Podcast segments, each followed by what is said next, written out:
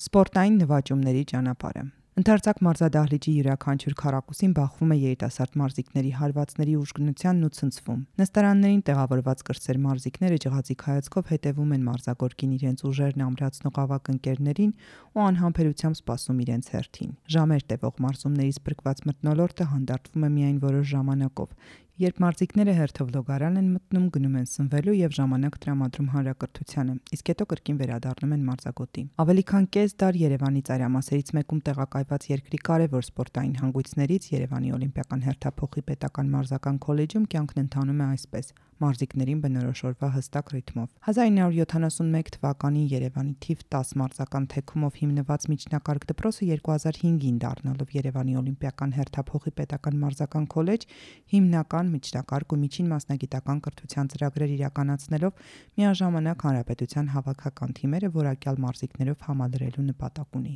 Այստեղ ուսուցումը սկսվում է հանրակրթական դպրոցի 7-րդ դասարանից, երբ ընդգծված սպորտային կարողություններ ունեցողներին հնարավորություն է ընձեռվում ամբողջությամբ անգամ անվճար սովորել օլիմպիական 16 մարզաձևերի՝ հունահռոմեական եւ ազատ ոճի ըմբշամարտ, բռնցքամարտ, ծանրամարտ, ձյուդո, ատլետիկա, սպորտային ակրոբատիկա, սպորտային բարեր, սպորտային եւ գեղարվեստական մարմնամարզություն, սեղանի թենիս, հեծանվային սպորտ, բասկետբոլ, ջրային մարզաձևեր, սուսերամարտ, գեղասահք, ֆուտբոլ բաժանմունքներում։ 50-ից ավելի մարզիչ, 220 աշխատակից, 600-ից ավելի մարզիկ, որոնցից շուրջ 70-ը աղջիկ։ Ձերքի տակ եղած տվյալներն են ներկայացնում քոլեջի մարզական գծով փոխտնօրեն ֆիզիկական կուլտուրայի եւ սպորտի վաստակավոր գործիչ Վարդան Թովմասյանը նշելով, որ 2023-24 ուսումնական տարում քոլեջում կլինի 18 դասարան։ Բացի այդ, գործում են նաև հասարակական խմբեր, որտեղ ավելի ցածր դասարանների երեխաներն են մարզվում։ Իսկ հետո արդեն պատրաստված մուտք են գործում քոլեջ։ Ավելի քան 5 տասնամյակի ընթացքում կրթօջախն ունեցել է 2 օլիմպիական չեմպիոն, 2 արծաթե եւ 4 բրոնզե մեդալակիր, աշխարհի եւ Եվրոպայի առաջնություններից 3 տարիքային խմբերում միասին 507 մեդալ,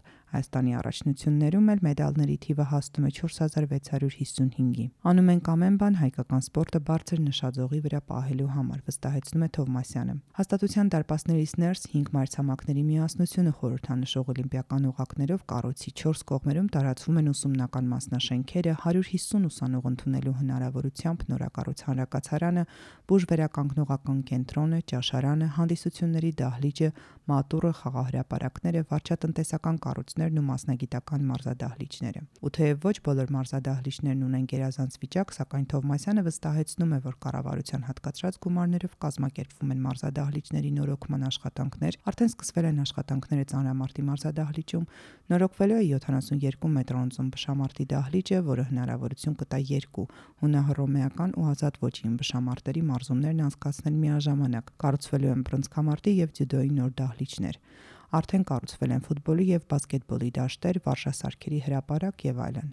Մի կողմից ապահովում են մարզական արդյունքները, մյուս կողմից լայնածավալ շինարարություն է իրականացվում ու արդեն 2 տարի անց մենք կունենանք աշխարհի մակարդակով մարզական օջախ։ Շատ ու շատ երկրներից են ցանկություն հայտնում գալ մեզ մոտ, մնալ, սնվել ու մարզվել մեր մարզիկների հետ մարզական կատարելագործման խմբերում։ Ասում է Թովմասյանը նշելով, որ քոլեջում առայժմ մեծ պահանջարկ վայելողները ավանդական հայկական սպորտաձևերն են, ինչպես օրինակ ըմբշամարտ, բռնցքամարտ, ծանրամարտ, ձյուդո, ֆուտբոլ։ Ու թեև քոլեջի բուն նպատակը բարձրագույն մեդալներ նվաճելն է, սակայն չեն մոռանում ուսման մասին։ Կրթությանը մենք մեծ տեղ ենք տալիս ու անում ենք ամեն բան, որպիսի պահպանենք հավասարակշռությունը։ Մեզ անգրագետ սերունդ, անգրագետ մարզիկներ պետք չեն, նշում է Թովմասյանը։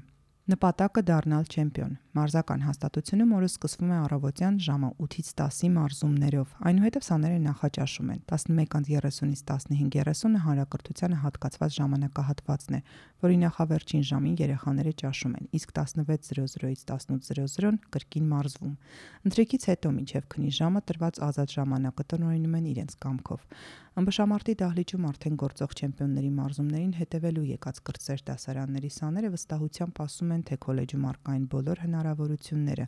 լավ մարզիկ դառնալու համար, իսկ արդեն հաջողություն գրանցած մարզիկների հետ նույն դահլիճում լինելը նրանց ել ավելի է ողջևորում ու ուրվագծում նրանց անկոտրում նպատակը չեմպիոն դառնալը։ Այսօր արդեն ըմբշամարտի Եվրոպայի երրորդ մրցանակակիր Արարատ Մանուչարյանը եւս քոլեջում է կոփվել։ Սյունիքի մարզի Քաջարյան քաղաքում բնակվող տղան 12 տարեկանում մասնակցելով ըմբշամարտի մրցումներին հրավիրվել է ուսանել քոլեջում։ Մարզիչները հավանել էին տվյալներս։ Հորս հետ որոշեցինք, որ մնամ ու այստեղ շարունակեմ ուսումս։ Ասում է Մանուչարյանը հիշելով, որ թեև փոքր էր, սակայն մարզիչների օգնությամբ կարողացել է հաղթահարել դժվարություններն ու հասնել բարձունքների։ Այժմ հույս ունի, որ առաջիկայում վերադառնալու է հայրենի Քաջարյան ու այնտեղ եւս զարգացնի սիրելի մարզաձևը։ Կոլեջի ներկայիս տնօրենը Վաղինակ Գալուստյանը եւս հաստատության նախկին սաներից է։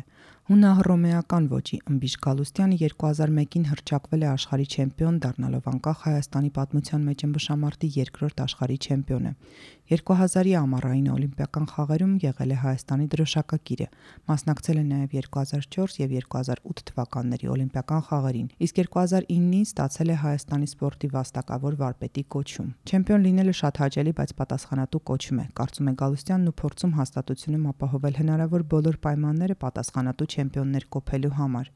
Ըստ Գալուստյանի 21-րդ դարում մարզիկը պետք է ունենա մարզման եւ հանգստի բարեկեցիկ պայմաններ։ Համեմատելով արտերկրյա մարզադպրոցների հետ ակնհայտ է դառնում, թե անասելի ինչ պայմաններում են մեր մարզիկները հաղթանակներ կերտել եւ շատ ժամանակ դժվար ու անհարմար է նայել նրանց աչքերին։ Գալուստյանը որոշել է, որ ի դեմս իր ղեկավարած քոլեջի սաների հայ մարզիկները պետք է ունենան մարզումների, ուսման եւ հանգստի համար առավել բարեկեցիկ պայմաններ եւ իր համար որթեգրելով միջավայրն է ձևավորում արդյունքը կարկախոսը հնարավոր բոլոր միջոցներն ուղում է քոլեջում լավագույն պայմանների ապահովմանը։ Ուզում եմ, որ այս քոլեջը լինի բոլոր ժամանակների ամենաժամանակակից կառույցը, դառնա միջազգային չափորոշիչներին համապատասխանող սպորտային դարբնոց։ Սակայն բացի նյութատեխնիկական ապահովվածությանը, այնուամենայնիվ Հայաստանի սպորտային կյանքում այսօր նաև մարզիկների համալրման խնդիր կա։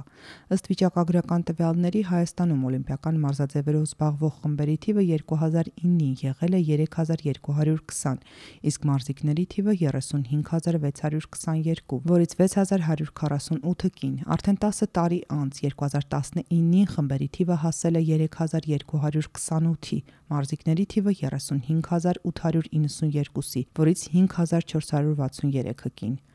2021-ին սակայն թվերը կրկին նվազել են։ Օլիմպիական մարզաձևով զբաղվել է 3208 խումբ, 35708 մարզիկ, որից 5800-ը կին։ Հայկական մտածելակերպը փոքրինչ այլ է։ Աղջիկներին շատ ժամանակ ծնողները թույլ չեն տալիս զբաղվել սպորտով, իսկ հիմա առհասարակ էլ ավելի դժվար է երեխաներին սպորտով հետաքրքրելը։ Ծնողների մեծ մասը մտածում է երեխաներին տեխնիկական գիտություններով զինելու մասին, ու այդ կերպ երեխային ինվալիդ են սարքում։ Ավելի են մտցնում համակարգչի մեջ, առանց այդ էլ քիչ են շարժ շարժվում։ Մտահոգությունն է հայտնում Թովմասյանը շեշտելով, որ մինչդեռ սպորտը երեխային տալիս է շատ հմտություններ՝ շարժման մեջ ապրելու, սնվելու, մարզվելու կարողություն, պատասխանատվության, ընկերասիրության ձևավորում եւ այլն։ Քոլեջի ձյուդոյի ավակ մարզիչ Անտոն Բաբայանը նշում է, որ հեշտ չէ սպորտով զբաղվելը։ Հանձնազոհության պատրաստ նվիրալներ պետք է լինեն։ Ի վերջո, բոլորիս նպատակը մեկն է՝ կոփել լավ մարզիկներ, իսկ երագույնը բոլորինն է, հաղթանակները բոլորինն են։ Ասում է մարզիչը հավելելով, որ քոլեջում փորձում են պահպանել առողջ մթնոլորտը, բարբերական Տարբերական հանդիպումներ են կազմակերպվում օլիմպիական չեմպիոնների, միջազգային մրցաշարերի հաղթողների հետ,